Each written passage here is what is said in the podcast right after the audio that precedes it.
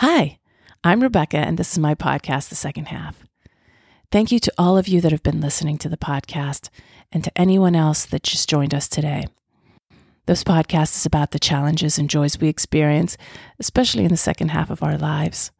I hope that the stories that my guests and I share will make you feel less alone as you face your own challenges and will make us all feel more connected as a community. Today on the show, I talked to Dr. Cecily Havert about healthcare as it relates to the LGBTQ community. Dr. Havert is a family doctor with special interests in women's health and mental health.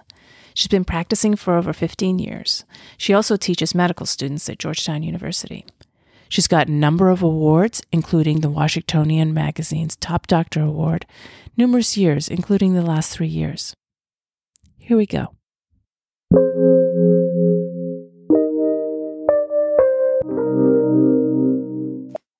Hi, Cecily. Thank you so much for joining me today. Hi, Rebecca. Great to be here. I thought today we could talk about healthcare um, specifically for the LGBTQ community. Absolutely. Happy to uh, share any insight I have. What are some of the unique health issues that come up within the community? The LGBTQ community definitely faces um, health concerns um, and health issues that are a little bit different. I would have to say what uh, the, the biggest impact that this community faces is probably uh, mental health. Mm-hmm. Uh, that's something that we that, that, they really tend to struggle with. The uh, the statistics do show that anxiety, depression, and even the rates of suicide are very high in this community, um, twice that um, in um, you know in other communities. So this uh, so that's something that we really have to uh, focus on as providers. Uh, it's you know as as healthcare providers, you know you know we focus on physical health a lot. You know you come in for a cough or a cold or even your physical, and a lot of times we talk about the physical complaints that are going on. You know my foot hurts or you know I have these headaches, um, and a lot of times the healthcare community doesn't always ask the right questions, which is also something that the LGBTQ community suffers from. It's uh, just that, you know, the, not necessarily the right questions are being asked. So, um, asking questions about mental health, asking questions about safety even this right. uh, this community faces uh, more violence unfortunately more bullying and um, and then unfortunately um, homophobia even within the healthcare community is something that uh, that they face and a lot of times uh, the LGBTQ uh, community doesn't feel safe even going to their doctor. Right. So these are, you know, just just different layers, I guess, uh, you know, that this community faces in even accessing healthcare. Right. So yeah. that's that's that's that's something that that we all have to remember as healthcare providers and also as members of our community. That's interesting. So there are barriers to healthcare for the community.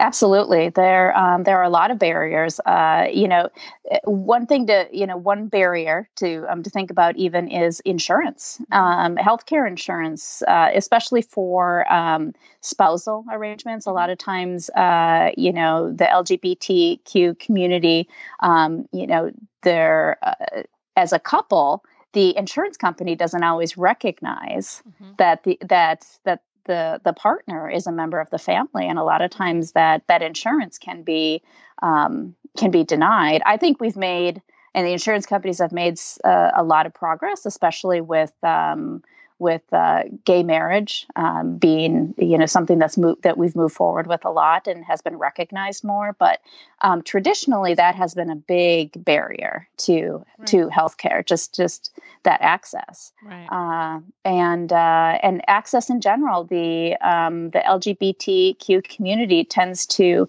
have more um, struggle more with homelessness, really? and so you know being being homeless, being without a job. Mm-hmm um, you know doesn't give you access to to health care in this country right. unfortunately so uh, those are those are those are a few of the barriers okay do some of uh, the individuals in the community avoid healthcare settings have you seen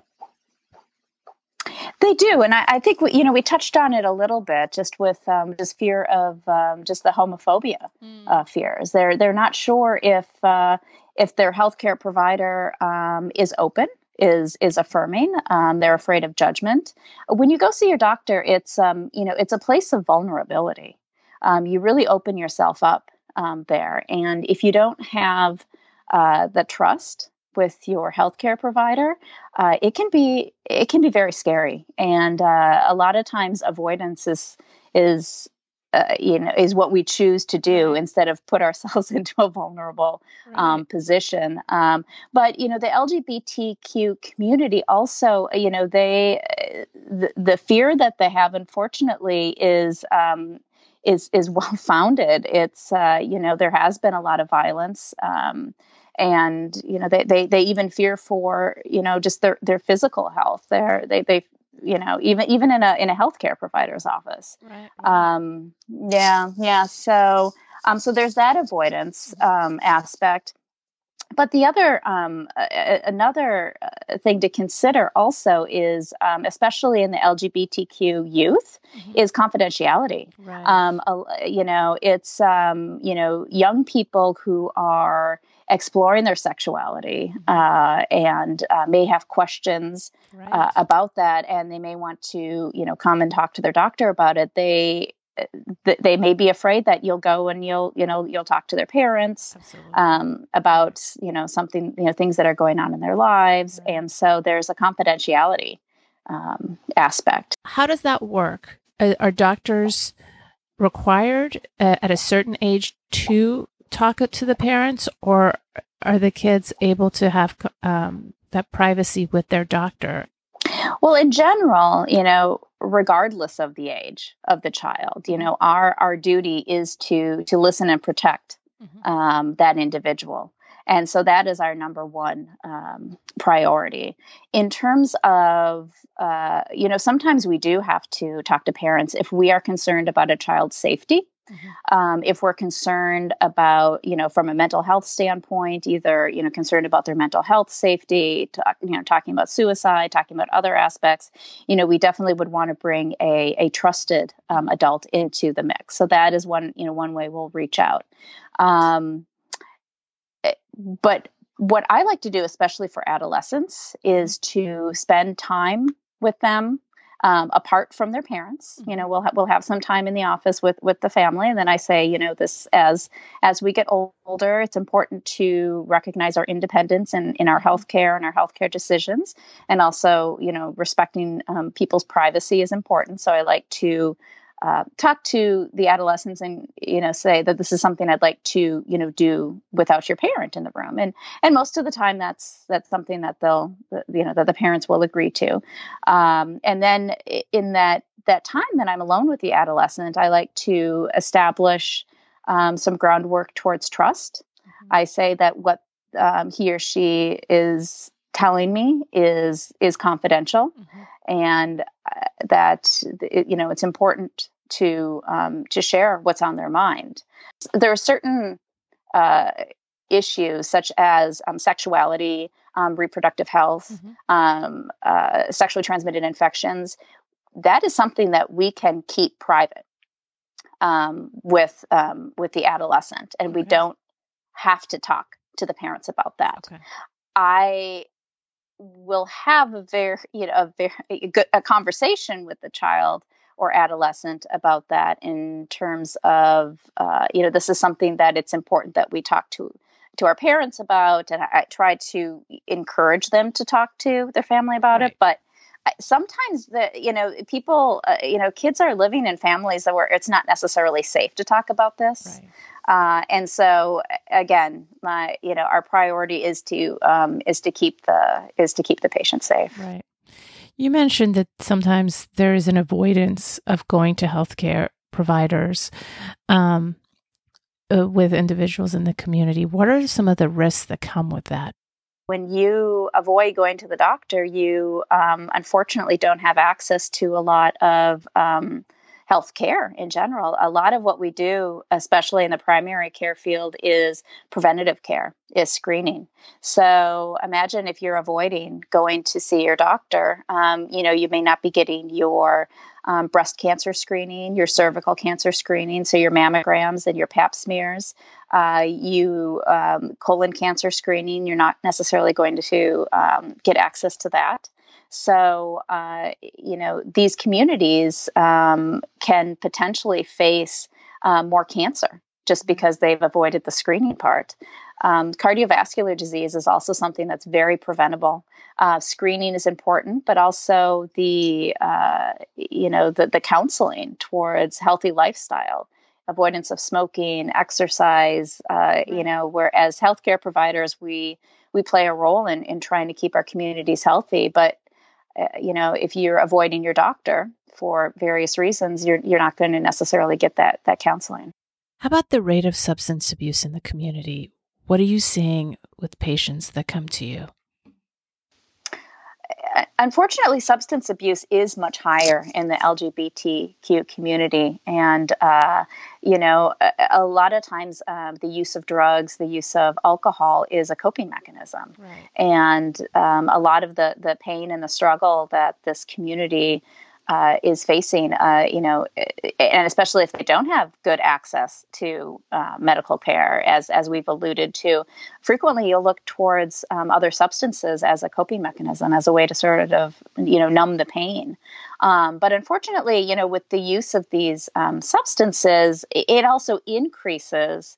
Um, mental health problems. Mm-hmm. So you're in this catch 22 where you're trying to numb you know your depression your anxiety by using these substances but at the same time these substances are creating more problems mm-hmm. so it's a it's it's a vicious cycle so this is this is also something that um, as healthcare providers when we are um, you know helping out um, the lgbtq community um, you know asking about um, substance use and um, smoking rates are also much higher and the LGBTQ community. Yeah, yeah, it's it's higher. So, and as we know, uh, with smoking, you know, that increases the risk for cardiovascular disease. It increases the risk for lung disease.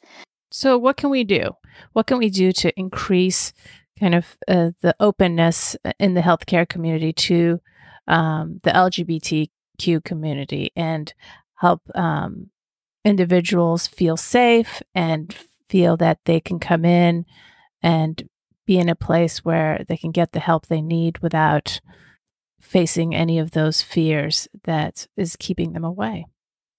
So I think that a lot of this rests on the healthcare providers themselves.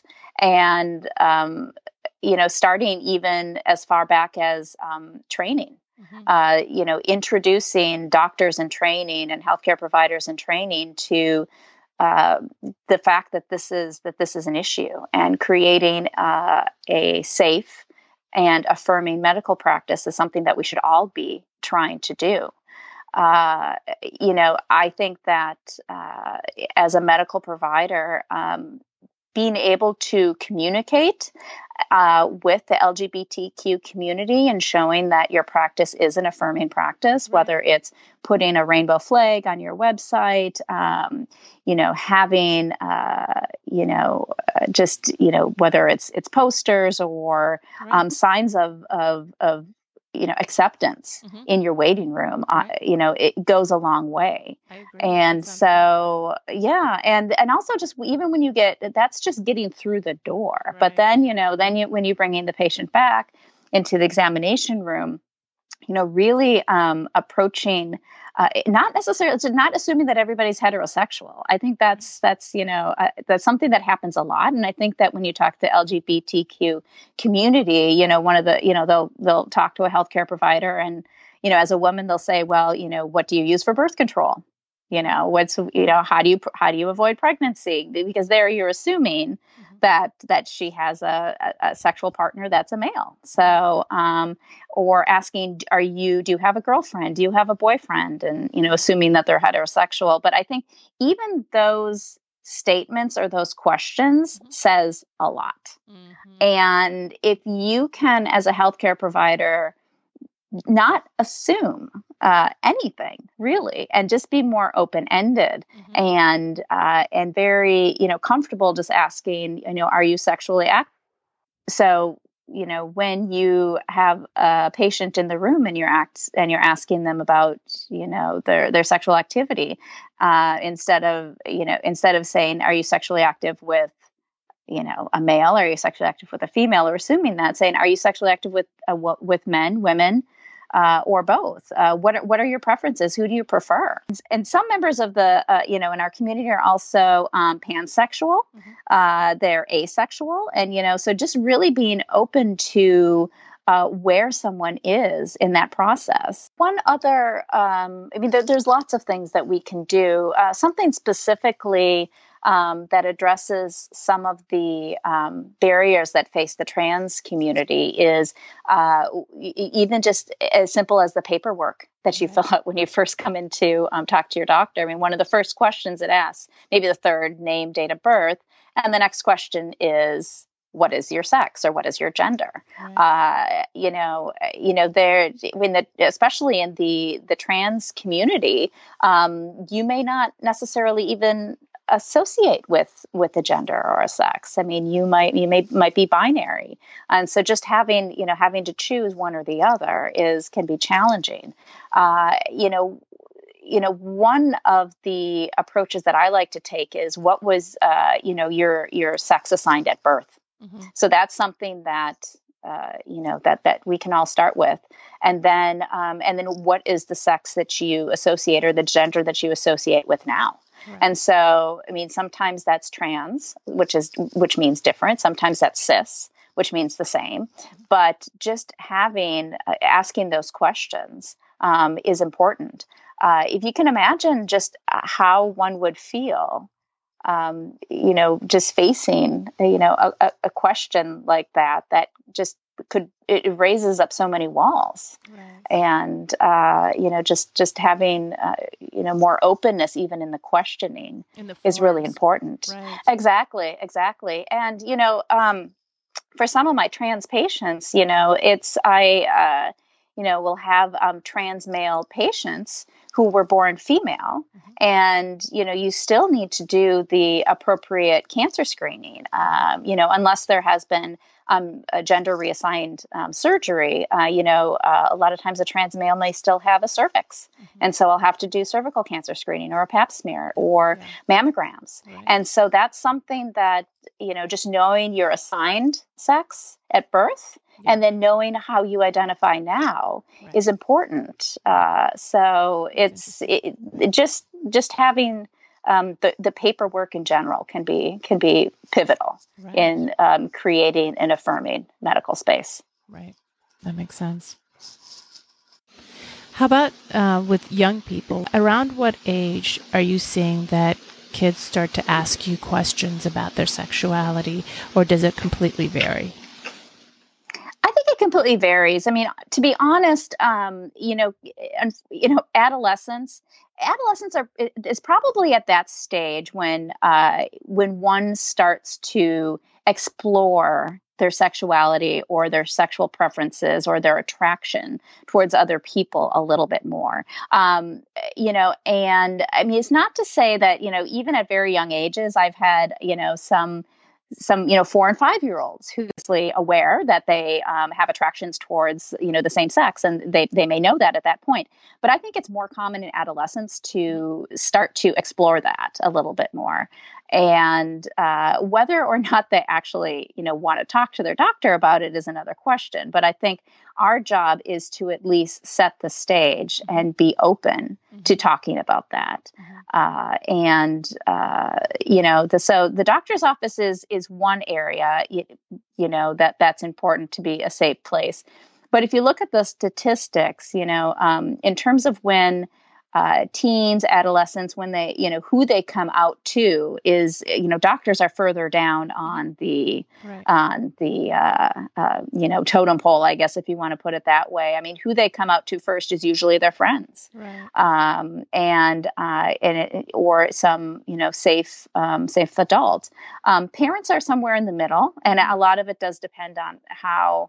Um, how safe the the child feels in in terms of talking and talking about that. Well, one of the things that you mentioned, mental health, um, is something that I do really care about for all communities, uh, especially the youth, um, and as it relates to suicide. And I do know that suicide rates are um, higher in the uh, LGBTQ community for youths.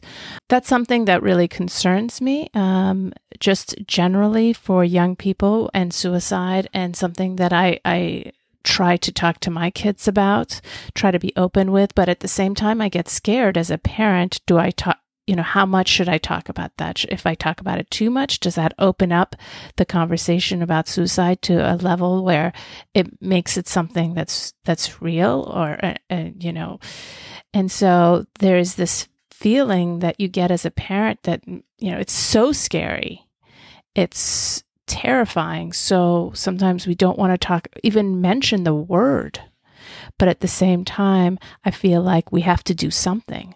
And it, that communicate we have to be we have to lean on the side of communicating and talking more as opposed to being sitting in that place of fear. Because it's happening. Our young people are committing suicide.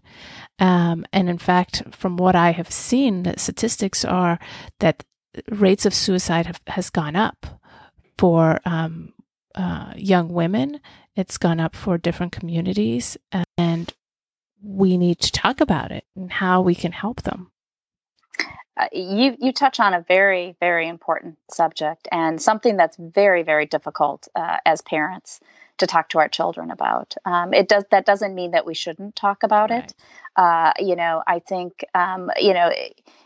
You know, suicide is is sort of the end result of a sequence of you know very difficult emotional um, processes and so you know usually depression anxiety mental health mm-hmm. so- something a violence even mm-hmm. and so also talking about uh, those issues uh, those issues that lead to suicide are important uh, because it's you know it's also important to recognize what may bring a person to feel so helpless and hopeless that this seems like an answer uh, so, you know, the communication at home is very important, but um, also the communication in school, you know, mm-hmm. uh, it, that's right. probably, you know, that's almost as important right. um, uh, what we can do to talk to our to our children at home. Um, I mean, children spend. I mean, before COVID, and we're all doing homeschooling, but um, right. you know, school is where children spend a majority of their time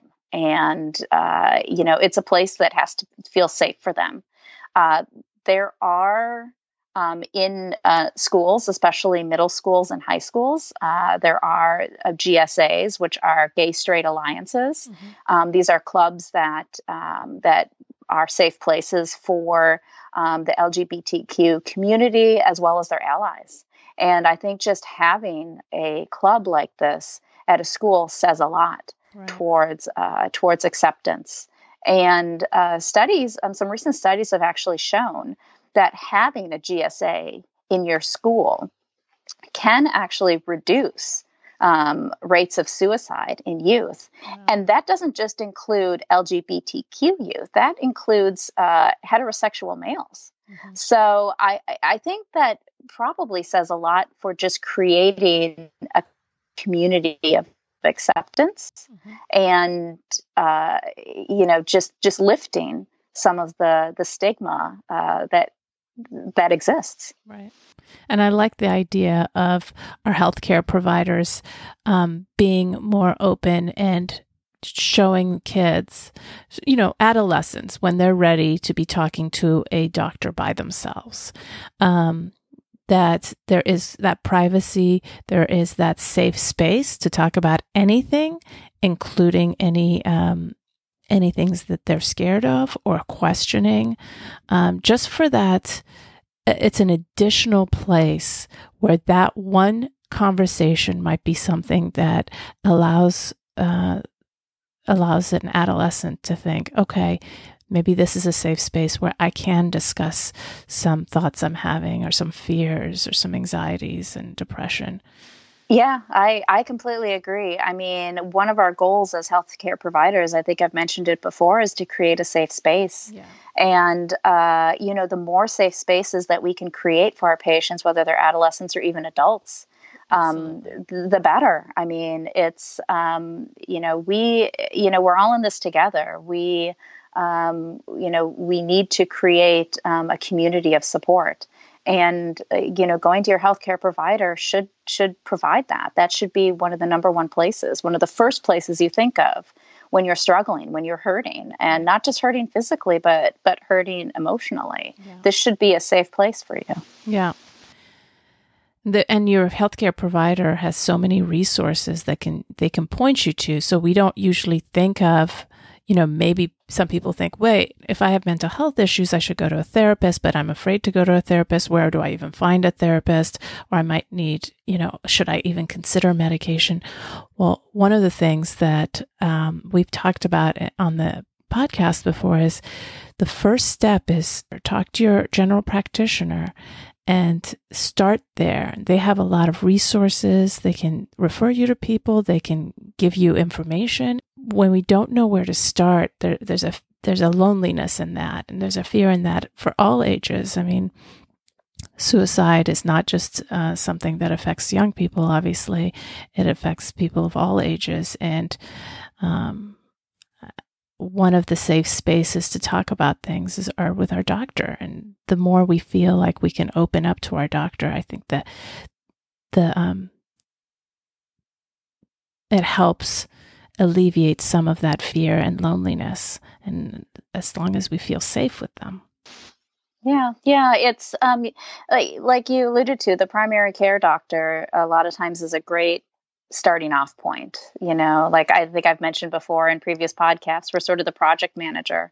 Right. um, we can we can help you know get you to um, the right place and then also help coordinate that care yeah. and um, it's a team. It's it's it sometimes it can be uh, you know it needs to be a group effort. Yeah. So um, so that's sort of what we're trained to do. And and you know as a family practice doctor it's something that i've you know committed to do um, by by accepting this uh, this this career choice. Yeah, Cecily, thank you so much for coming on um, the show and talking about this important um, topic, and uh, I really appreciate it.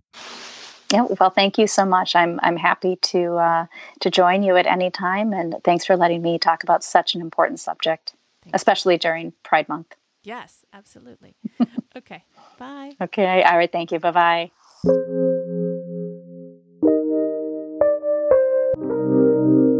Hi. Thanks for listening to the show. If you liked it, please subscribe to the podcast and rate it and leave a review. See you next week on the second half.